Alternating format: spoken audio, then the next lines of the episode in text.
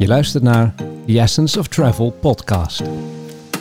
Hallo en fijn dat je luistert naar The Essence of Travel. Een podcast over reizen in een nieuwe tijd. En deze aflevering heet Hoe vieren wij in Nederland vakantie? Mijn naam is Onno Aarde, mijn vaste gast Andrew Moorten, eigenaar van reisorganisatie Travel Essence. Hallo. En elke aflevering schrijft een kenner van de reiswereld aan die ons bijpraat over trends en ontwikkelingen in de wereld van het nationale en internationale reizen. Deze keer is dat Maarten Bloem. Hallo. Ja, ja wil even kijken of je, nog, eh, of je nog bestaat. Maar je bestaat. Ooit opgeleid als psycholoog. Nu al 12 jaar ruim onderzoeker bij het Centraal Bureau voor Statistiek. Naast dat statistisch onderzoek ligt hij ook regelmatig CBS-cijfers toe in de media. Dus we kunnen, ja, ik heb jou wel eens gezien bij, wat was het, Goedemorgen Nederland of zoiets? Goedemorgen Nederland, stand van het land. Eh, Ja. Dan gaat het over eh, criminaliteit, want dat is eigenlijk jouw hoofddossier. Jammer dat we daar niet een eh, podcast over hebben, maar dat kan misschien altijd nog een keer. En natuurlijk over toerisme. En daar spreken we de komende, nou pak een beet, 55 minuten over. Ook nog een vader van twee jonge kinderen. En er blijft dan toch nog wat tijd over die jij graag besteedt aan hardlopen, staat hier en gitaar spelen. Lekker deuntje. Zeer zeker. Ja, eh, gewoon oude rock. Oude rock. En zit je in een beentje? Ja, ook, nou ja, ja, maar het afgelopen jaar. We, we zullen het, eh, hè, eh, corona gaat natuurlijk. eh, Ja, dat woord zullen we de komende minuten toch wel... dat zal vaker langskomen. Ja. En eh, in de cultuur en dus ook, nou ja, wat ik doe, dat mag je misschien niet echt cultuur noemen, maar optreden zit er al eh, echt een tijd niet in. Nee, jammer. En dan staat hier dat je ook nog af en toe eens op vakantie gaat. Het is toch niet te geloven? Ja, sterker nog, ik ben afgelopen zomer gewoon drie weken weg geweest. Ja. Heel saai met een auto naar Frankrijk, maar eh, ja, Ik ook. Ja, ik het ook. was heerlijk. Het was geweldig mooi weer. Eerst eventjes goed kennis maken. Wat is uw naam? Maarten Bloem, Waar komt u vandaan? Voorschoten, Hoe oud bent u? 41 jaar. Wat is uw beroep? Ik ben onderzoeker bij het Centraal Bureau voor de Statistiek. Wat is uw favoriete vakantieland? Frankrijk. Frankrijk, eh, Maarten. Ik had me bij jou iets exotischers misschien wel eh, voorgesteld. Omdat jij natuurlijk eh, beroepshalve nogal in de vakantiecijfers zit. Nou, weet je wat het is? Bij vakantie is het eigenlijk... er zitten twee extremen aan als het gaat om mijn herinneringen aan vakantie... en datgene wat ik, wat ik heel fijn vind aan vakantie. Ik heb in mijn twintiger jaren, dus inmiddels al even geleden... een aantal intercontinentale reizen gemaakt. En ja, een van de, de mooiste herinneringen is hè, de eerste keer in het vliegtuig. Dat was naar Mexico en Guatemala. En dat was een onvergetelijke ervaring eh, met iemand die... Nou, omdat het zo anders was dan alles wat ik van Europa gezien had. Voornamelijk Frankrijk, maar ook wel andere landen. En ehm, het was zo anders. Het is zo intens. Maar je Eh, kwam terecht in een chickenbus. Wat is eh, dat? chickenbussen, ja. Dus dat zijn oude Amerikaanse schoolbussen die helemaal opge... Die worden versierd eh, in, de, in de mooiste kleuren.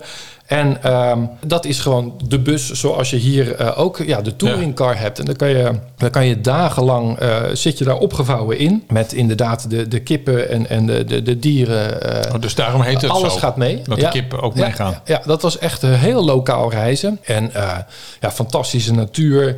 De Maya-cultuur, de tempels van Tikal. Die, nog nooit zoiets gezien. Dat vond ik heel indrukwekkend.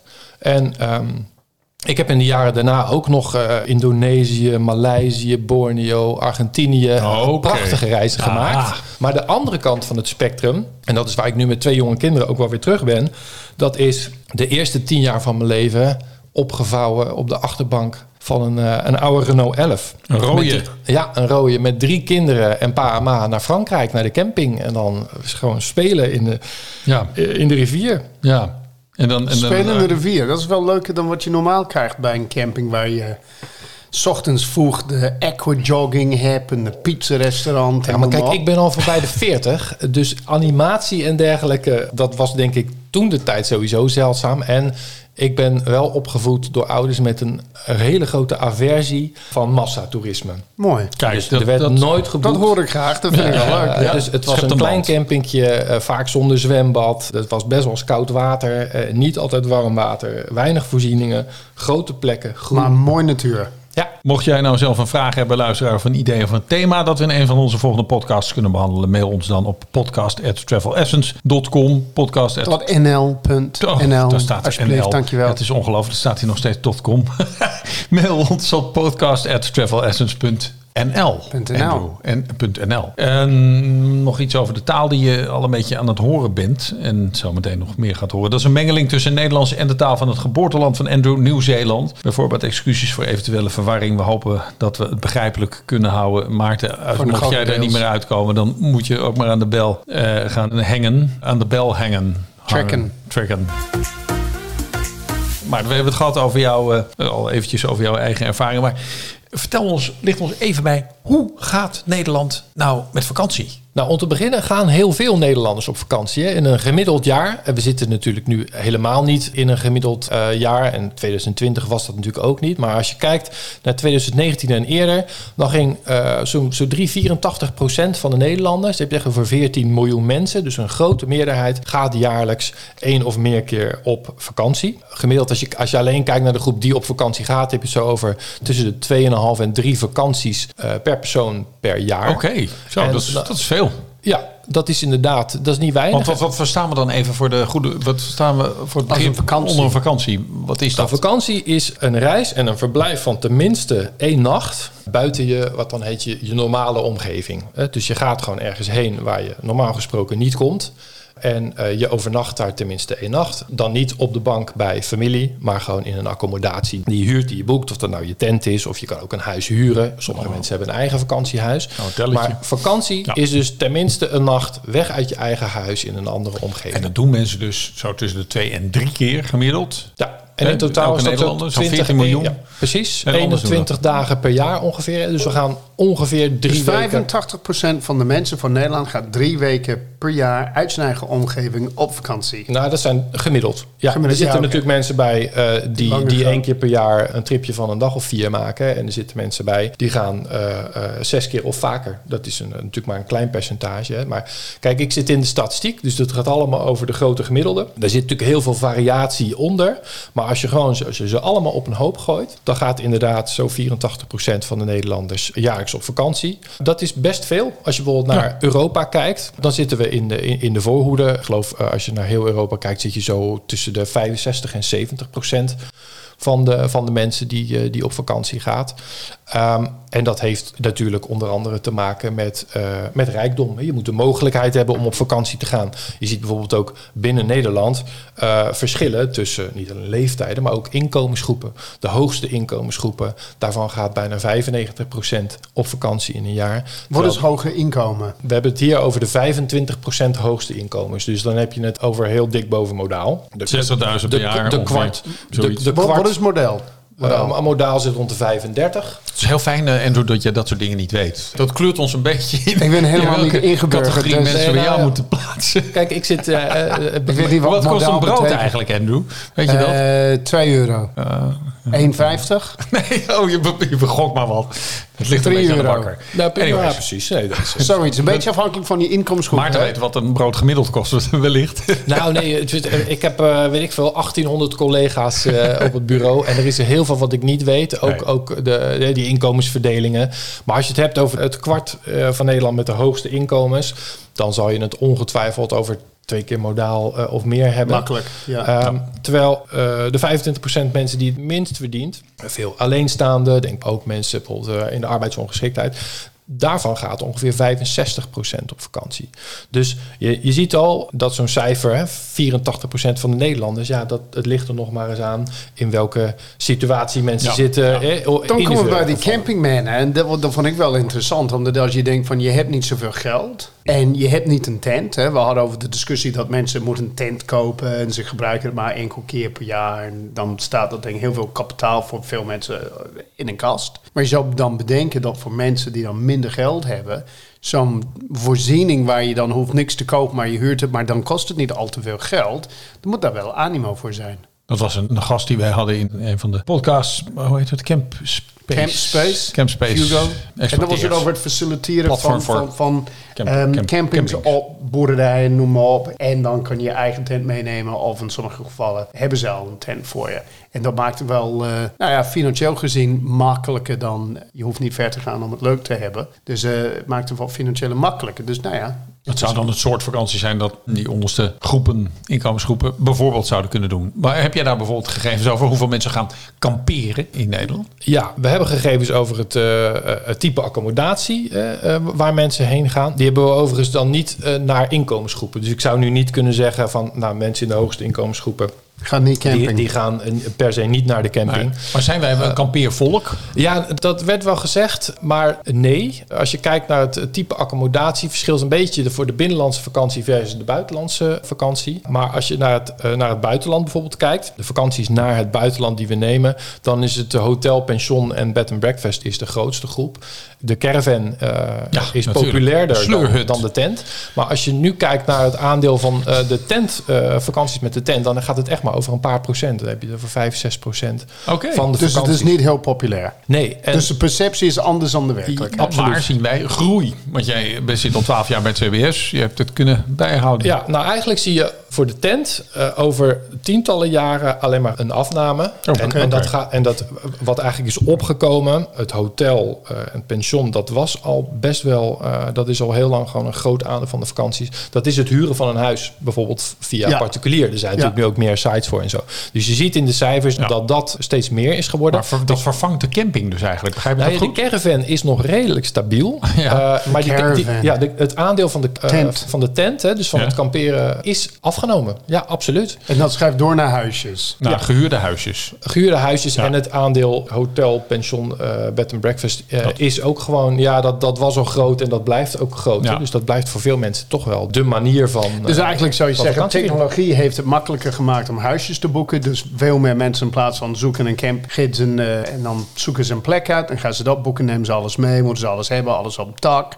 Slepen ze een aanhanger mee, zorgen voor files tijdens vakantie. Gaan ze nu met de auto naar iemand anders huis. Ze hoeven weinig mee te nemen, ze stappen erin, ze gebruiken het. En dan lopen ze eruit en was het leuk. Kijk, wij onderzoeken niet de exacte redenen die mensen hebben om bijvoorbeeld andere keuzes te gaan maken. Maar je ziet dat het, het aandeel wat bijvoorbeeld online een vakantie boekt, dat is enorm gestegen in de afgelopen jaren. Goed, de hele samenleving digitaliseert. Dat zie je eh, dus ook terug in vakantieland. Nederlanders zijn wel een, een vrij ge- georganiseerd eh, volk in de zin dat een grote meerderheid van tevoren een accommodatie boekt. Er zijn weinig mensen die echt op de Bonnefoy gaan. Die zullen misschien vooral bij die paar mensen die met de tent op weg gaan. Of eh, mensen met heel veel geld, dan, dan kunnen ze het gewoon oplossen met de portemonnee. Misschien wel. Ja, dat Ja, zou dat kunnen. zijn- Eh, maar ik vermoed dat dat er dan beide weer niet zo gevallen zijn heel erg veel groepjes. Dat, precies, dat zijn een beetje de extreme. Steeds meer mensen boeken online en sowieso, en dat is niet nieuw, zijn de meeste mensen die willen ook van tevoren eh, hun vakantie eh, organiseren. Eh, voor de buitenlandse vakanties is dat echt een behoorlijk deel. Dan heb je het over rond de 40% van de mensen die een, eh, een pakketreis of een samengestelde reis eh, gewoon van tevoren boekten. Dus eh, Nederlanders willen denk ik wel graag weten waar ze aan toe zijn op vakantie. Ja, ja. Wij zijn zekerheidsdieren. Fijn dat je luistert naar die Essence of Travel podcast over reizen in een nieuwe tijd. Onze gast is eh, Maarten Bloem, eh, een van de cijfergoeroes van het Centraal Bureau voor de Statistiek. En we praten met eh, Maarten over vakantie in Nederland, want dat is het eh, thema. Hoe viert Nederland vakantie? Ehm, als we het gaan hebben over waar wij dan naartoe gaan in zo'n jaar, wat, die- wat we doen met die 21 dagen per jaar die we aan vakantie eh, verbruiken. Waar, waar gaan wij dan naartoe? Eh, Andrew zit veel op de lange afstanden met zijn Nou, bedrijf. ik ben ook op de korte afstanden. Eh, Dat gaan we het ook nog vaak te vinden in het noordoosten van, nou ja, noordoosten van Duitsland, maar een beetje op de, de Duitsland, België, daar ergens. De warme badplaatsen en zo. En Nou, ik had het even over je bedrijf eigenlijk. En- en- en Je Oh. brengt veel gasten naar Dat is de eh, enige wat reizigers naar, naar Australië en Nieuw-Zeeland. Mij. zien niemand naar Duitsland op vakantie. Nee, Maar ik vind Ja, Duitsland wel leuk. naar Duitsland op vakantie. Nee, maar- waar, waar gaan die Nederlanders naartoe? Naar Duitsland. Oh, Yay. Nee, als je kijkt naar de, eh, die, die drie weken die we hebben, dan zie je zo'n beetje twee weken gaan we naar het buitenland en één week zijn we in eigen land op vakantie. En de topbestemmingen in het buitenland, die zijn eigenlijk heel stabiel. Eh, namelijk, eh, nou, niet Frankrijk, Frankrijk, Frankrijk, maar Duitsland, Frankrijk. Dus eh, Duitsland is nummer één. ja. is Duitsland, nummer één? Nou, dat is wel Ja. echt het nieuwtje van, van onze aflevering. Want, Ja, dat is Ik je begrijp het alle wel. vakanties ja, jij hè? begrijpt het meteen, Ik maar, maar begrijp je het wist heel het goed. niet. De nou, dat het nu nummer je het één weet, was. begrijp je het. Nee, je- maar ik begrijp waarom het zo een trek is. Het is, voor, is niet duur. De natuur vind ik echt heel mooi. omdat Duitsers jij de zijn natuur veel minder vindt, arrogant dan Fransen. gaan er heel veel ik dan Nederlanders naartoe. Ja, ja, Duitsers zijn minder Nou, ik heb arrogant dan altijd Fransen, lol in. Duitsland. Maar eigenlijk was Maarten nog bezig. Want hij zei Duitsland, dus Frankrijk. Frankrijk en we hebben...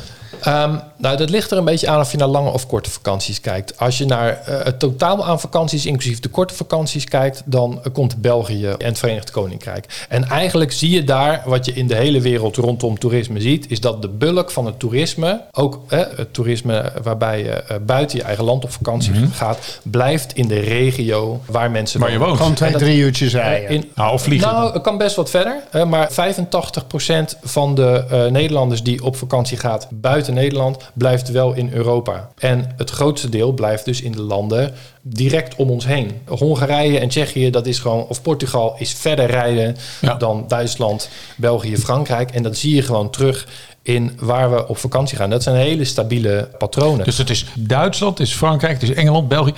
Betekent dat nou ook dat we heel vaak met de auto toch met vakantie gaan? Ja. Want de discussie gaat natuurlijk de laatste tijd heel erg over vliegen. En dat is slecht voor ons. En daar is van alles mee mis. En er wordt het het beeld opgeroepen dat we toch wel erg vaak gaan vliegen met z'n allen. Zeker omdat het goedkoop is geworden door die eh, prijsvechters allemaal. Maar ik hoor jou eigenlijk zeggen dat dat toch maar een heel klein deel is van het reisverkeer vanuit Nederland. Ehm, ja, dat ligt wel iets genuanceerder, omdat eh, de lange vakanties, en zeker de lange vakanties in de zomerperiode, die gaan wel vaak wat verder weg, ook in Europa. Anders Dus gaan daar naar de staat zee. Spanje. Hè, daar staat Dus Spanje bijvoorbeeld Portugal, hoger dan. Griekenland, dat soort dingen. Precies. Ja. Ja. En je ziet dat het aandeel van eh, het vliegtuig, eh, zeker in de lange buitenlandse vakanties, dat is enorm toegenomen. Hè. Dat was begin jaren 80 was dat zo. Tussen de 15 en 20 procent van die vakanties. Eh, nu zit het op 45 procent. En de afgelopen jaren heb je ook voor het eerst eh, is het zo dat er in de, eh, de lange zomervakanties, want dat is gewoon de bulk van de vakanties die er in Nederland eh, genoten wordt, eh, dat er iets meer mensen met het vliegtuig weggaan dan met de auto. Kijk, dat was in 19 2019, was dat pre-corona dus. Ja, dat was precies. Dat, ja, nee, 2020 is natuurlijk een heel ander jaar. Daar gaan we het nog over hebben. Zo En de vraag is, wat denken we dat gaat gebeuren in 2022? Daar gaan we het ook nog over hebben. Maar 23, eerst nog eventjes die... die, Als je, hoe was het voordat Hoe corona was het voordat uitbrak? corona? Dan zag je eigenlijk een trend van eh, sinds begin jaren 80 de opkomst van het vliegtuig. En dat vliegtuig dat gaat eigenlijk niet alleen naar nieuwe bestemmingen, eh, bijvoorbeeld intercontinentaal en gaan we naar Azië of eh, de, de Amerika's, Oceanië. Je ziet dat het aandeel van het vliegtuig in het eh, vakantievervoer sinds de jaren 80 enorm is toegenomen. Begin jaren 80 tussen de 15 en 20 procent van de lange vakanties naar het buitenland ging in het vliegtuig. Dat ligt nu bijna op de helft. En, en in 2018 en 19 zag je ook voor het eerst jaren dat meer eh, lange buitenlandse vakanties met het vliegtuig werd gegaan dan met eh, de auto. En blijft dat voornamelijk binnen Europa? Of is dat dan echt een stuk die gaat verder weg?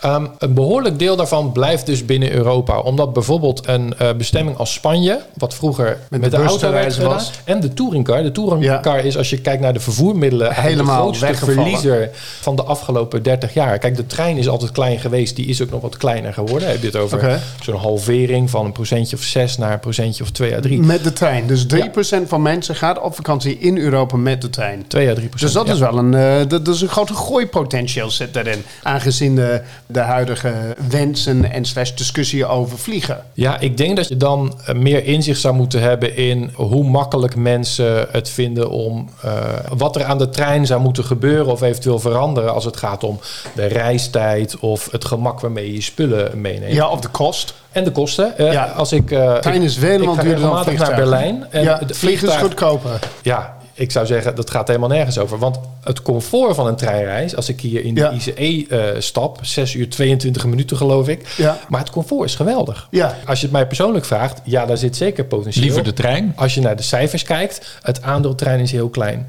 Het Ja. aandeel touringcar was best wel groot. Het zat Ja. rond de 15% Dat is nu onder de 3% geworden. Dus de touringcar, maar ook de auto richting Spanje, dat is echt voor een deel vervangen door het vliegtuig. En het En vliegtuig heeft heel veel nieuwe eh, bestemmingen. Auto huren in Spanje voor echt 3, 4, 5 euro per dag. Ja. Je huurt letterlijk een auto voor een week voor 20, 25 euro. Ja, dan waarom zou je dan dat niet doen? Je, betaalt meer in, in benzine om vanuit Nederland te rijden. Dan word je betaald voor vluchten en een auto voor een week. Dus je vloog rijden. naar Alicante en dan eh, daar de auto ophalen. En dan rij je lekker rond in Ja. Zuid-Spanje. Maar dat vliegtuig heeft dus ook nieuwe bestemmingen. Denk aan Egypte, Turkije, de Verenigde Staten. Dat zie je echt opkomen. En als je kijkt naar het totaal van vakanties buiten Europa, hè, dus het intercontinentale eh, vakantievieren. Ja, dat is nog steeds relatief klein. Hè? Ongeveer 1 op de 6 van die buitenlandse vakanties gaat buiten Europa, dus rond de 15 procent. Maar dat is wel sinds de jaren 80 meer dan vertienvoudigd. Oké. Dus oké. dus oké, het is nog steeds een, een vrij klein aandeel. Maar Anne, we in- hebben daar een rol in gespeeld, hè? Eh, jij, jij zeker? nou- ik ook voor een beetje. Ik denk, don't be too modest about yourself. Nou, nee, Om eens eventjes in jouw taal Dus te praten. 15% van mensen gaat nu 1 op de 6 gaat buiten Europa. En dan gaan ze naar Amerika. Is natuurlijk voor Nederland echt een grote markt. Ja, precies. Afrika. Een, ja, Egypte. Maar kijk, wat je wel ziet bij bestemmingen zoals Turkije en Hoort Egypte. Turkije bij Europa in de cijfers? Of is dat We hebben het Europese, dat wordt gesplitst. Hè? Dus het, het stukje bij Istanbul en ten westen daarvan, dat is Europa en de rest. Maar ze, ze landen in, in Europa dan bij Istanbul Airport, dus neem ik aan. Nou, dan gaan ze ook nog eh, vliegen ze naar... dan de- Antalya vliegen ze ook naar Ankara. opgevlogen worden. Ja, absoluut. Eh, Ja. Dat is een stuk oostelijker. Ja, ja, precies. Dat lijkt een beetje de vervanging voor de bestemming die je vroeger in Zuid-Spanje had. Je wilde naar de zon, dan ging je vroeger naar Zuid-Europa. Dat werd dan, ik denk ook vanwege die opkomst van het vliegtuig, werd dat dan bijvoorbeeld Turkije en Egypte. Maar je ziet bijvoorbeeld dat dat wel een beetje fluctueert. Bijvoorbeeld omdat het daar politiek instabiel kan zijn. Ja, ja. Ja. En je, je ziet dan dus ook dat aanslagen in Turkije of in Egypte een soort waterbedeffect weer. Dan gaan toch weer meer mensen naar Spanje of Griekenland omdat je dan weer... En je noemt eh, dat een waterbed-effect. Dus het idee, iemand springt dan op één kant en dan schiet de water de andere kant op. ja, precies. Ja, oké. Vind ik- uit. Ja, ja dus uit. ik vind het wel een interessante Ja, term. Oké. ook een beetje Nederlands geleerd. Nou ja, na 1980, hè, waterbeds, hè, die hebben we al jaren niet meer. Ik denk, als je, heb je een cijfer, hoeveel mensen hebben een waterbed in Nederland? Ik weet niet, maar wij, wij hebben eind Half. jaren 80 hadden mijn ouders een waterbed. En Ja, dat is ja, alweer, en dat is nu alweer niet meer. 20 jaar eruit. Dus dat zou zomaar kunnen dat ik eigenlijk een modernere term zou moeten, zou moeten Nou, bedenken. eh, Om het- wordt nog steeds eh, overal gebruikt, waterbedeffect. Alleen dat N wordt niet kent. Zo, Nou, maar ik begrijp het wel. Maar iedereen onder de 30 die zou geen idee hebben van wat is een waterbed. Nou, dat hebben we dan nu goed eh, uitgelegd. Ik kan me voorstellen dat je, Maarten, als je de hele dag tussen de cijfers zit, wat dat zit jij, dat je eh, af en toe hele rare eh, cijfers of ontwikkelingen tegenkomt. Wat is nou op het gebied van toerisme eh, de meest krankzinnige ontwikkeling die je hebt? Of iets wat je, waarvan je dacht, dit had ik nou nooit gedacht. Nou, wat je in statistiek, hè, die grote aantallen bij elkaar, nou eigenlijk juist ziet, is dat heel veel ontwikkelingen, eh, waarvan je als je bijvoorbeeld naar de krant open doet of het nieuws luistert, denkt van wat gebeurt hier allemaal, Eh, hele snelle ontwikkelingen, dat het eigenlijk wel meevalt. Ontwikkelingen gaan langzaam. Hè. We hadden het over de opkomst van het vliegtuig, dat is onmiskenbaar waar. Er wordt 40 jaar over gedaan. Maar precies, hè, dus Ja. eh, er zit juist heel veel, denk ik, gewoontegedrag in vakantie vieren. Betekent dat dan ook, als dat dan je belangrijke conclusie is, dat het heel lastig wordt om daar aan te morrelen, om, om campagnes te starten, om mensen te bewegen, om Niet die met de vliegtuig te gaan. of, of de tent in te duiken of Nou, dat is een hele interessante vraag. Huisje te Ehm, huren, die- dichtbij. huizen te huren. Als CBS'er, ik ben een bonenteller. Ik kijk achteruit. Dat is wat het CBS doet. Hè? Wij proberen zo goed mogelijk te tellen hoe het afgelopen jaar was. Ja. En we wagen ons eigenlijk niet aan voorspellingen over hoe zal het gaan. Maar ik ben ooit opgeleid als sociaal psycholoog. En dan heb je het over beïnvloeding en dergelijke. En gedrag beïnvloeden is verschrikkelijk moeilijk. En de vraag is, er wordt natuurlijk nu in het afgelopen jaar met corona... wordt er heel veel gesproken over... gaan er hele... Shift plaatsvinden. Precies, hele, Ja. hele The grote blijvende veranderingen plaatsvinden. En dat is heel moeilijk te voorspellen. Maar dat is zeker niet gezegd dat dat nu wel zal gebeuren. Omdat als een grote verandering, stel je voor, we zijn straks eh, allemaal gevaccineerd. Waar grijp je dan op terug? Hè? Als gewoon alles weer kan wat twee jaar geleden ook kon. Waarschijnlijk zullen veel mensen, denk ik, maar dat is heel persoonlijk, teruggrijpen naar datgene wat ze al kenden. Wat ze altijd al deden. Mijn vakantieherinneringen, die reizen naar Midden-Amerika, ik vond het prachtig.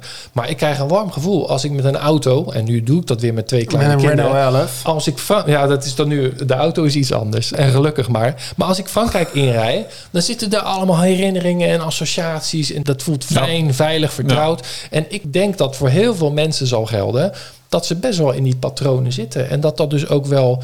eh, Maar dat is iets dat helemaal anders dan vliegen naar Portugal of Spanje of Griekenland of Turkije. Hè, dat opmars van een vliegtuig. Dat is toch tamelijk nieuw gedrag, zou je kunnen zeggen. Ja, en de discussie over vliegschaamde, noem maar, Ja. dat, dat trekt allemaal aan. Ja, maar die dus discussie dan- in 2019 leidde. 2019 was een recordjaar voor Schiphol. En toen hadden we het al eh, wel een tijdje over klimaatverandering. Dus praten en zorgen hebben is wel wat anders dan gedrag. Dat is hetzelfde Ja, als ja. met rokers. De meeste rokers weten best dat je eigenlijk moet stoppen. Maar stoppen is moeilijk, vond ik zelf ook. Dus, dus 20.000 mensen per jaar gaat doden in Nederland aan roken. hè? 20.000. Beetje off-topic, Andrew. Nee, ik bedoel, het is wel goed dat je nou het ja, zegt. hij maar- zei het. Hij Ja, begon ja, nee, over. hij Ja, begon dus, erover, dus ja, het, ja. het punt wat ik maak, gedragsverandering, en zeker een structurele gedragsverandering, ik denk dat dat niet makkelijk is en ik vermoed dat dat ook voor vakantiegedrag wel geldt. Heeft natuurlijk ook met geld en zo te maken. Hè. Het- Heel veel mensen hebben Ja, heel veel je- geld, als je, hè, Ja, maar als je de tickets tien keer zo duur maakt, de vraag is of mensen dan nog massaal... Nou, maar dat is dan wel een optie. Ze kunnen ook kiezen om minder te vliegen en dan vaker... Wacht even, ze gaan minder vliegen. Ze gaan langer op reis. Ze doen het één keer goed en ze houden genoeg over dat ze dan in de meest energie-efficient toestellen kunnen stappen. In plaats van al die oude toestellen die rondvliegen die Ja. eh, niet zo efficiënt zijn. Ja, als mensen precies. wat bewuste Ik keuzes hoor gaan jou maken. stiekem een heel klein bruggetje maken naar jouw eigen businessmodel, volgens mij. Nee, nee, nee, eigen reisorganisatie. Nee, nee, nee. Fijn dat je luistert naar de Essence of Travel podcast over reizen in de nieuwe tijd. Deze aflevering, waar je nu naar luistert, gaat over het volgende thema. Hoe viert Nederland vakantie? En, de vraag is, wat gaan ze doen in de nieuwe tijd? Gaan ze iets anders doen in de nieuwe tijd? en daar gaan we het nu over hebben. Mijn eh, naam is Onno Aarde. Mijn vaste gast is Andrew Morton. Je hoorde hem net al even. En eh, tegenover ons zit Maarten Bloem eh, van het Centraal Bureau voor de Statistiek. Iemand die bonenteller is, vooral terugkijkt. Maar we proberen nu dus eventjes vooruit te kijken. Want er is natuurlijk nog wel het een en ander gebeurd. We hadden het er al eerder over. We zouden het erover gaan hebben en moeten het er ook over gaan hebben. Over corona en de impact van corona op ons reisgedrag. Kun je, om die eerste vraag maar even te stellen met CBS, kun je al een beetje terugkijken naar 2020? En zie je dan enorme veranderingen? Vast wel. Ja, 2020 was een bizar jaar als je naar de, de cijfers over toerisme kijkt.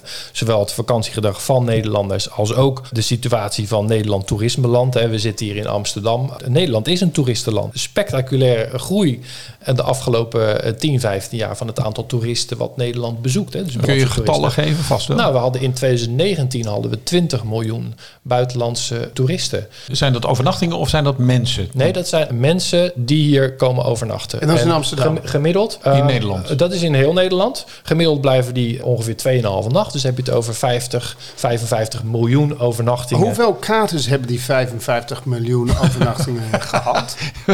Wat zeg je, hoeveel? Hoeveel katers? Je hebt natuurlijk de massa van Ja, die, eh, ja. die mensen die komen zuipen in Amsterdam. Ja. En wat proportion is dat van het geheel? En wat voor de rest is dan misschien wat nuttiger qua toerisme en minder belastend. Natuurlijk in Nederland heb je te maken met heel veel bachelorparties en eh bierfietsen, noem maar op. Dus eh, je hebt in Nederland ontzettend veel last van toerisme natuurlijk. Wat percentage van die mensen die hier komen krijgen een kaart, denk je? Als je specifiek naar de regio Amsterdam kijkt, dan zou dat eh, sowieso een hele interessante onderzoeksvraag om volgend jaar eens mee te nemen. Maar hier in de regio Amsterdam zal dat relatief hoog zijn. Maar Amsterdam is een beetje een bubbel als het gaat om toerisme in Nederland. Hè. De regio Amsterdam is het hardst getroffen als je naar heel Nederland kijkt door wat er nu in 2020 gebeurd is. Omdat Amsterdam meer dan alle andere regio's afhankelijk is van buitenlandse toeristen die met het vliegtuig komen. Eh, dat zijn heel veel Britten, maar natuurlijk ook wel een deel weer intercontinentale eh, En dan bezoekers. Airbnb is natuurlijk belangrijk voor ze. Ja, Airbnb, dat is lastig om daar goede statistiek van te maken. We hebben de afgelopen jaren wel eens gevraagd, een enquête onder de hotels, ook hier in de regio Amsterdam. In hoeverre ze nou concurrentie ervaren van platforms als Airbnb. En dat viel nog best wel mee. Ongeveer een kwart van de hotels gaf aan. Dus misschien dat het aanbod, zeker de afgelopen 10, 15 jaar. Ik heb zelf tot 2015 in Amsterdam gewoond.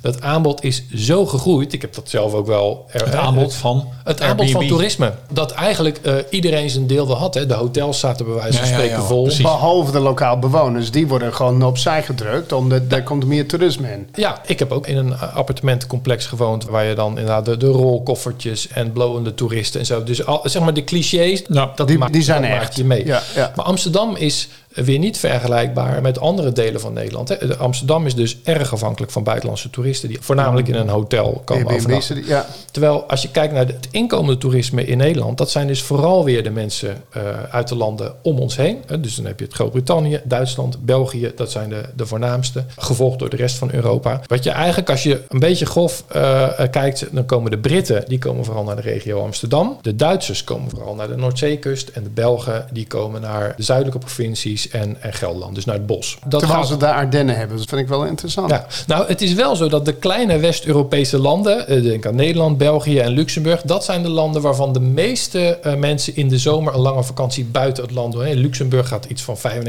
van de mensen buiten het eigen land op vakantie. Ja, ze, ze gaan de voordeur uit. Ze Kleine- vijf minuten, dan Dus zit ze ergens anders. Ja, maar dat geldt dus tot op zekere hoogte voor België en Nederland ook. Kleine landen, rijk, we hebben veel geld om op vakantie te gaan. Eh, we wonen allemaal vrij dicht op elkaar, dus dan ga je, Ga je ruimte ga je, zoeken. ga je op Maar pad. we hadden het over 2020. Ja, in januari en februari eh, van 2020 zag je nog een plus van eh, een procentje of 5, 6 in het toerisme. Hè. Dus de bezetting in de, in de logiesaccommodaties, dus de hotels en, en de huisjesterreinen.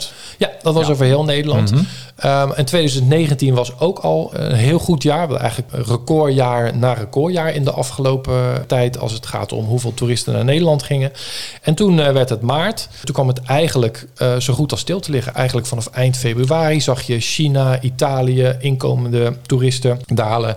En in de loop van maart ging dat echt naar, naar 50, 60 procent terug. Over het hele eerste kwartaal viel dat toen nog wel mee, maar was al een stevige min. En in het hele tweede kwartaal eh, ging het over 90% minder eh, gasten dan normaal. Uit en dan het sta je daar natuurlijk Ja. met, je, met je vaste kosten en alles wat je hebt. En heb je geen inkomen. En dan zegt iedereen tegen de overheid: kom maar met wat geld. Ja. Maar dat is toen ook gebeurd. Maar dat heeft geen nieuwe toeristen opgeleverd. In die nee, zin. maar je denkt als de schade wat er gewoon opgeleverd is door de hele wereld door het stilstaan voor toerisme. Want de mensen, mensen beseffen niet hoe belangrijk toerisme is voor de wereldeconomie. Het is wel de grootste industrie ter wereld. Hè? Hebben jullie dat ook onderzocht? Hoe belangrijk toerisme in het Nederlandse, laten we zeggen, BBP, eh, bruto binnenlands product, is? Wat kun jij daarover Nou, voor zeggen? corona was toerisme eigenlijk constant ook groeiend als het ging om het aandeel in de economie. Dat is natuurlijk ook logisch. Als er meer mensen naar je land komen, dan gaat daar natuurlijk meer geld in om. Dan ongeveer over? Maar dan heb je, nou in 2019 had je het over eh, zo'n 90 miljard aan bestedingen van inkomende toeristen. Daar ga je toch 90 indirect. miljard, hè? Ja, dus goed over de- de, nadenken. de toegevoegde waarde is dan in de categorie van 30 miljard. Hè, want een besteding is natuurlijk iets anders dan de winst. Want die koffie die genuttigd wordt, Moet ook gemaakt daar moet worden. ook weer gemaakt worden. Eh, maar dan heb je het over een dikke 4% van de Nederlandse economie, van de omvang daarvan. Volgens mij is dat groter dan een sector als de bouw. En dat is eigenlijk in 10, 15 jaar is dat ook enorm gestegen. Ook voor een land als Nederland. Dus 2019 hebben we het over 4% van de Nederlandse economie, noem maar even makkelijk. En in 2020 is dat natuurlijk weer helemaal teruggezakt. Maar heb je daar een percentage Nee, we bij? hebben nog geen cijfers over het hele jaar. We gaan Mhm. de komende maanden zal het vierde kwartaal binnenkomen druppelen. En het was natuurlijk een heel gek jaar. Het eerste kwartaal begon heel goed en in maart kwam de klap. Het tweede kwartaal was goed deels helemaal dicht. Hè. Pas in de loop van mei zie je weer wat, wat opkrabbelen. Dan zie je Mensen waren ook nog bang natuurlijk. Precies. Ja. Want in mei en juni, zeker in juni, gingen de Nederlanders in eigen land best wel weer op vakantie. Maar nog steeds 50% minder dan dezelfde periode eh, een jaar daarvoor. Ja, Maar van de buitenlandse toeristen bleef nog steeds bijna alles en iedereen eh, weg. Dan heb je het nog ja. steeds over 80, 90% minder. En, dat En dan was dus kwam juli, augustus, september. En dat is eigenlijk een hele bijzondere zomer. De buitenlandse toeristen bleven nog steeds in grote mate weg. Heb je het over Oké. 60% minder dan een jaar eerder. Maar de Nederlanders, eh, die gingen massaal in eigen land op vakantie. Dus dat beeld, dat klopt gewoon. Er gingen echt van 6 naar 7,5 miljoen vakanties in eigen land door Nederlanders. Veel minder Nederlanders naar het buitenland op vakantie. En lange op vakantie neem ik ook aan in Nederland. Ja, dat heeft voor die hotels niet zoveel goed gedaan. Omdat de mensen die in Nederland op vakantie gingen, die gingen naar de camping of naar een huisjesterrein. Bijvoorbeeld Zeeland, eh, nou als direct Q4 binnen is, dus als we het laatste kwartaal hebben en je kunt het hele jaarcijfer maken, dan zou het wel kunnen dat Zeeland meer gasten heeft ontvangen dan in 2019. Omdat die in de Ja, zomer Ja. vanwege die piek aan Nederlanders en toch ook wel een deel van de Duitsers en Belgen die natuurlijk wel met de auto naar ons land zijn gekomen, die hebben eigenlijk een hele goede zomer gedraaid. Ja, Ehm, een heel goed jaar eigenlijk, hè? zo'n provincie. Precies. Ja, Nou ja, voor- als je, voor- als je, voor als je Zeeland geen heeft- winterbestemming bent en dan ineens heb je een topzomer, dan heb Precies. je gewoon een fantastisch Dan heeft gehad. dus die zomer echt iets goed gemaakt. Kijk, in het eerste kwartaal, toen het allemaal dicht ging, waren die campings natuurlijk ook nog helemaal Die niet open. Dus, weet je, dus dat maakte voor dan niet zoveel uit. En die hotels die werden toen al zwaar getroffen, die hebben het daarna ook niet meer goed gemaakt. Ja. Dus Ja. eh, de grote, je ziet niet alleen Amsterdam, want ook de andere grote steden waar relatief veel internationale stedentrippers naartoe gaan.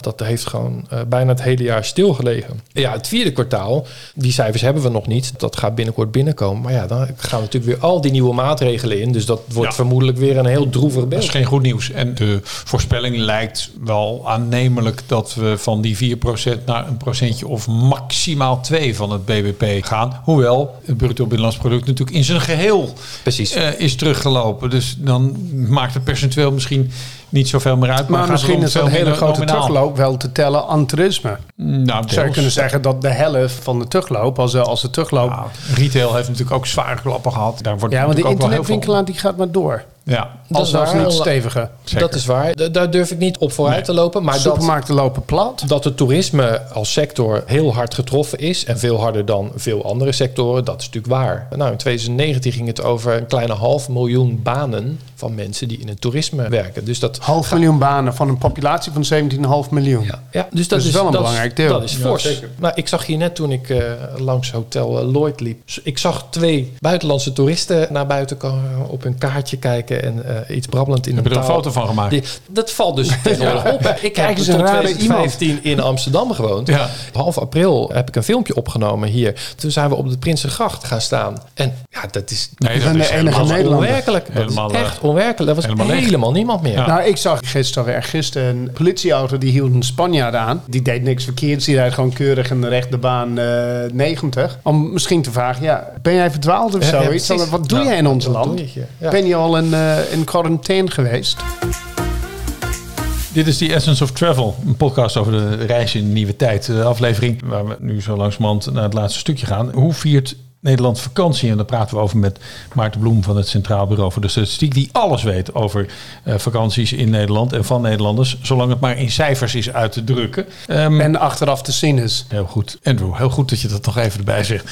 Eh laatste onderdeel zal, zal toch moeten gaan over de toekomst. Hoe kan het ook anders? We hadden het net al een beetje over of zo'n coronacrisis nou eh, leidt tot grote veranderingen. Hè, in de manier waarop Nederlanders eh, met vakantie gaan. Kan je natuurlijk nog niet zo gek veel over zeggen. Maar heb je bijvoorbeeld al cijfers van het aantal elektrische auto's in het totale wagenpark? is niet helemaal jouw domein. Maar dat zou je kunnen koppelen aan hè, die autovakanties die de Nederlanders maken. Dat blijkt uit je gegevens dat dat natuurlijk nogal veel vakanties zijn. Nogal groot deel van de vakanties. Wij, Andrew en ik, zaten al te denken dat dat een megalomane groeimarkt is natuurlijk. Hè? Met elektrische auto ergens naartoe. Dat zou kunnen. Kijk, je ziet bij de elektrische auto, ik zou de exacte cijfers er even bij moeten pakken. Die komt natuurlijk echt wel op. Maar dat is hetzelfde als intercontinentaal op vakantie gaan. Als je over de afgelopen jaren kijkt, is het sterk gegroeid. Maar het is nog steeds een heel Klein. beperkte deel van het totaal. Zo zit het ook met de elektrische auto. Ik kan me voorstellen, volgens mij hebben we het nu over een paar procent van het wagenpark. De vraag is natuurlijk, de elektrische auto zit waarschijnlijk voornamelijk bij de Nederlanders met het hogere inkomen. Dat is op zich een doelgroep waarvan veel mensen op vakantie gaan. En waarschijnlijk ook relatief vaak, omdat op vakantie gaan, daar moet je het geld voor hebben. Eh, de vraag is of dat een doelgroep is die nu juist met de auto weg wil. Of die normaal gesproken de afgelopen jaren heel graag het vliegtuig pakt naar een verre exotische orde. Dat weet ik niet. Dat kunnen we ook niet onderzoeken. Daarvoor is die steekproef We zien te natuurlijk klein. met, met skiën, er wordt niet geskiet. Dus ik denk al de Tesla superchargers zijn inmiddels helemaal deserted. Want vorig jaar was het gewoon één grote Nederlandse float die eh een Tesla de die richting- Maar daar was jij ook bij. Je hebt dat gezien. Ja, dat heb ik al gezien. Ehm, en ieder supercharger was gewoon vol met Nederlanders die gingen skiën. Dus die zijn inmiddels allemaal minder belast, denk ik. Maar goed, Ja, 800.000. eh, maar normaal gesproken, hè, zo 800.000 eh, wintersporters eh, in een jaar. Dat wordt wel steeds iets minder, de, de, de wintersport. dus Maar- wintersport wordt minder. ja, wintersport is in de loop van de jaren langzaam wat afgenomen. Maar nog steeds wel. Is dat maar 800.000. de vakanties in de winter, is dat afgelopen? Nee, dat gaat echt over de wintersport. Ja, oké. Dus mensen kiezen om dan de vliegtuig in te stappen naar de zon te gaan. In plaats van Dat is met al die eh bende en ellende gaan skiën op de Maar bergen. wat zie je dat dan toenemen? Het aantal winterse zonvakanties per Ja. vliegtuig? de grote bulk zit in de zomer. Maar inderdaad, je ziet een stijging in de winter. Eh, daar waar je de wintersportvakantie langzaam wat ziet afnemen. En als mensen in de winter gaan, gaan ze dan verder dan, Nederland, dan eh, Europa? Of blijven ze dan Spanje, Griekenland? Of gaan ze verder, gaan ze naar Egypte? Nou nee, die aantallen zijn sowieso klein. En ook daarvan geldt nog steeds dat de bulk wel in de zomer zit. Ja, Eh, dus eh, als je in het winterseizoen kijkt, de grote hoop is dus de wat kortere vakantie ook weer dichtbij. Om de Nederland in de zomer vind ik best prettig. En in de winter vind ik wat minder. Ik zou denken dat mensen beter in de winter op vakantie weg. Ja, maar als je bijvoorbeeld denkt dat de lengte van een gemiddelde vakantie, die is eh, zo 8, 9 dagen. Maar dat is dan inclusief Dat is wel heel gemiddeld. Maar goed, dit is er zitten natuurlijk dus ook één ja, en twee die- dagen. die dus ook zes weekendjes bij. weken, acht weken. Ja. Dat is waar, maar als je ervan uitgaat dat je niet voor een lang weekend echt heel ver weg gaat, dan heb je natuurlijk in de zomer natuurlijk wel met de, de vakanties, en bijvoorbeeld ook de schoolvakantie, zit nu eenmaal veel meer tijd om echt langer weg te gaan. Kijk, toen ik nog geen kinderen had, vond ik het heerlijk om juist in die kerstperiode Ja. eh, en dan eh, naar, naar Argentinië of zo Nou. lekker iets zuidelijks. Heerlijk. Ja. Maar dat hij is, dat is niet, lacht daarbij, dat is hè, niet Andrew? per se iets. Ja, ik, zie- mis dat enorm. Ja, Eh, ik, zie, ik dat- zie jou helemaal. Ik zie die ge- herinneringen zie ik zo ongeveer op je voorhoofd staan. Ja, dat zijn hele prettige eh, herinneringen waarvan ik Winterontvluchten, je voelt altijd heel knap als je het kan. Hè? Nou, waarvan ik ook hoop dat het straks met twee kleine kinderen, als ze opgroeien, Costa Rica of zo. Mijn vrouw is uitgebreid in eh, Australië en Nieuw-Zeeland geweest. Ik niet. Ik zou het prachtig willen zien. Costa Rica, al die vogeltjes. Prachtig mooi. Maar nu met twee kleine kinderen, en dan kom ik weer even terug hoe op oud zijn ze? bijna twee en vier. Dus Ah ja, dat is nog twee handen vol. ja, ja, dus ja. Is nog een beetje te jong. Ja, ik heb net eentje van acht naar Nieuw-Zeeland eh, op vakantie genomen. Kijk. Om familie te bezoeken en dat soort dingen. Oh, ik dacht op vakantie gestuurd naar, eh, naar Nee, Nieuw-Zeeland. één op één was heel gezellig. en eh, het is wel te doen. Wij hebben vaker naar Nieuw-Zeeland gegaan met de baby's. Maar het is wel twee handen vol. Ja, precies. En dan in zo'n vliegtuig. Maar om terug te komen op wat je zei, de bulk van die lange vakanties, juist ver weg, eh, zit wel in de zomer. Dus het is niet zo dat Nederland massaal in de winter eh, eh, toch in, in het vliegtuig. Dus ook eh, een beperkte groep. Waarschijnlijk Precies. ook hoge segment. Met, Ja. eh, of de zelfstandig met meer tijd. En, eh, En de bedoeling was natuurlijk dat we een beetje gingen doorkijken naar de toekomst. Dat doen we eigenlijk maar half op dit moment. Maar dat komt omdat je natuurlijk terugkijkt van beroep. Je bent een terugkijker van beroep.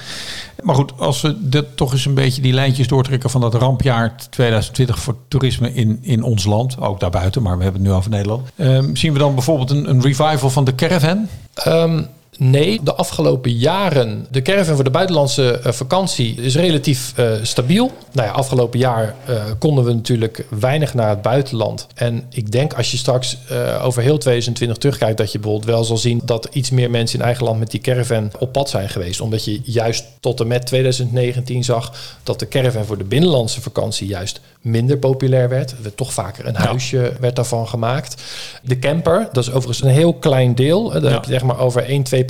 Maar die zit wel in de lift. Eh, dus de- Duitsers waren eigenlijk heel blij dat eh, met corona. want Ze hebben minder Nederlands caravans op de weg. voor zich. Ja. Ja, mooi. Ja. Oké. Ja. Ja. Maar die campers dan weer wel.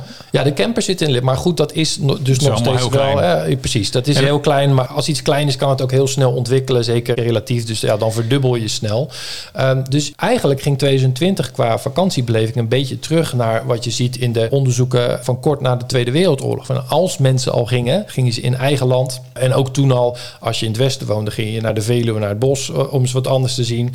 En eh, als je in het oosten woonde, dan eh, ging je naar de familie die hopelijk ergens bij Den Haag woonde, dan had je de kust. Dus weer terug naar die vakantie in eigen land. Maar het is natuurlijk wel echt een vreemde eet in de bijt. En de vraag is natuurlijk Blijft wat dat. er gebeurt Ja, als we allemaal een prik hebben en de grenzen gaan open, wat daar dan mee gebeurt. En jij zegt eigenlijk als sociaal psycholoog, bijvoorbeeld die, die hele goedkope vluchten, hè, dat komt wel weer terug. Ik bedoel, Nou, we gaan niet Als daar heel sociaal moeilijk over psycholoog zitten zeg doen. ik, als die mogelijkheid er weer komt voor mensen, dan zie ik ze niet massaal in één keer andere keuzes maken. Want ik, dus, hè, eh, Ja. als ik me nu verplaats in mensen die een jaar lang hier thuis zitten en we krijgen straks een periode minder weer.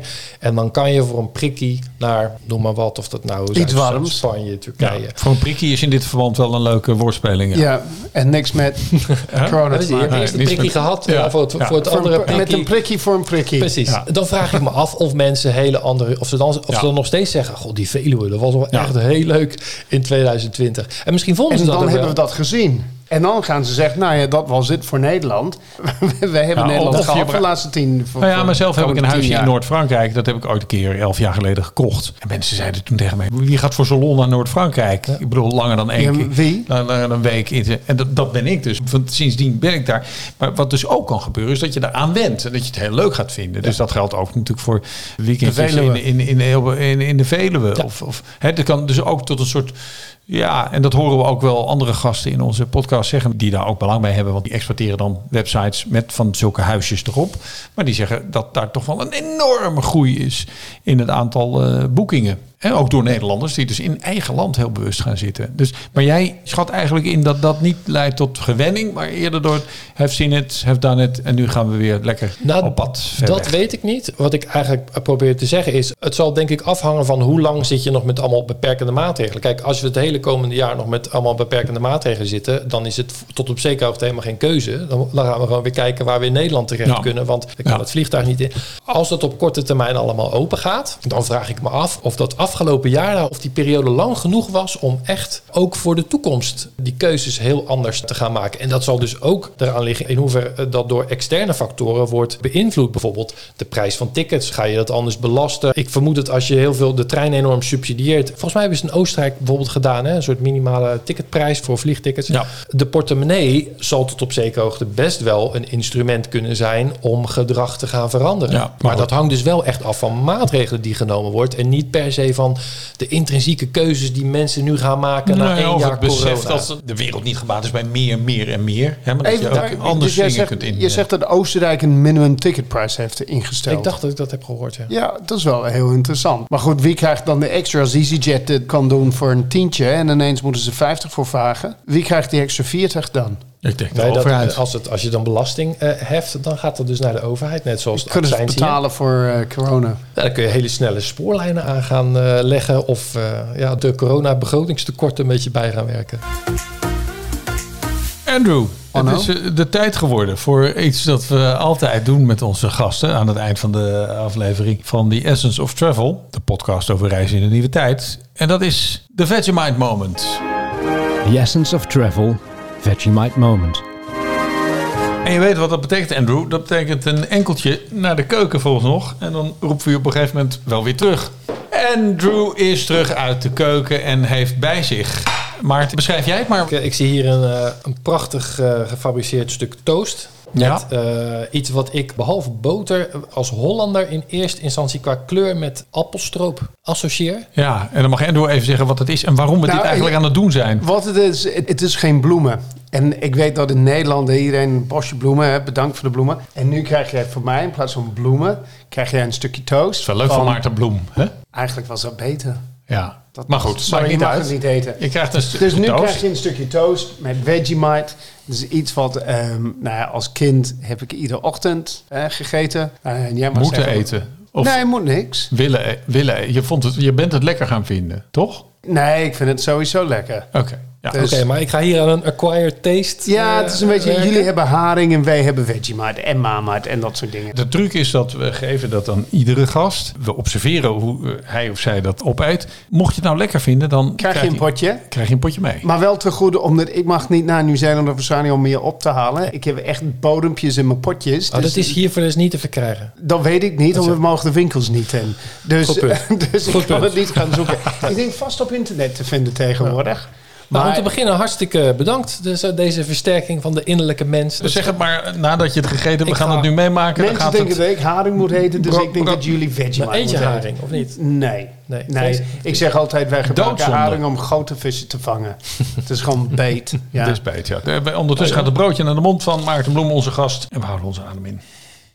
Ik zal je vertellen, ik hou wel van hartig. Kijk. Dus dit, eh, dit gaat goed. Dit- Dat is een potje. Er gaat één potje richting Maarten Bloem. Heerlijk. En je moet het helemaal opeten, anders krijg je die pot niet. Het is een hele duurzaam cadeautje. Fijn dat je luisterde eh, terwijl Maarten hier eh, ontzettend vrolijk zit te eten. En, en we hebben echt een liefhebber. Komt wel in de top 10 van gasten die het het lekkerst... eh, top 3 eigenlijk van gasten die het lekkerst vonden tot nu toe. Eh, fijn dat je hier luistert naar The Essence of Travel. Een podcast over reizen in de nieuwe tijd. Mocht jij nou zelf een vraag hebben of een idee over een thema... dat we in een van onze volgende podcasts kunnen behandelen... mail ons dan op podcast.travelessence.nl Hè, podcast.travelessence.nl eh, Rest mij niets anders dan Maarten. Jou ontzettend veel dank te zeggen voor jouw eh, eh, toelichting op de cijfers...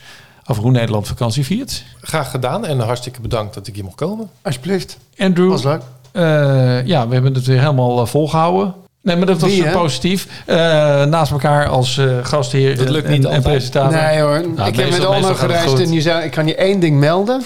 Onno's rijgedrag heeft verbeteringen nodig. En dan tot slot nog veel dank aan Menno Zwart, onze producent. Ik mag geen producer zeggen en dat zal ik dan ook niet doen. Waarom En- mogen we producer niet zeggen? Eh, Geen idee. Menno is de producent klaar. Volg en niet ons een producer. en volg eh, ook de andere afleveringen van The Essence of Travel op een van de negen platforms waarop we staan. Waaronder natuurlijk Spotify en Apple Podcasts. Ehm rest mij niets anders dan te zeggen. Dankjewel eh en doe dat je mij ook weer bedankt.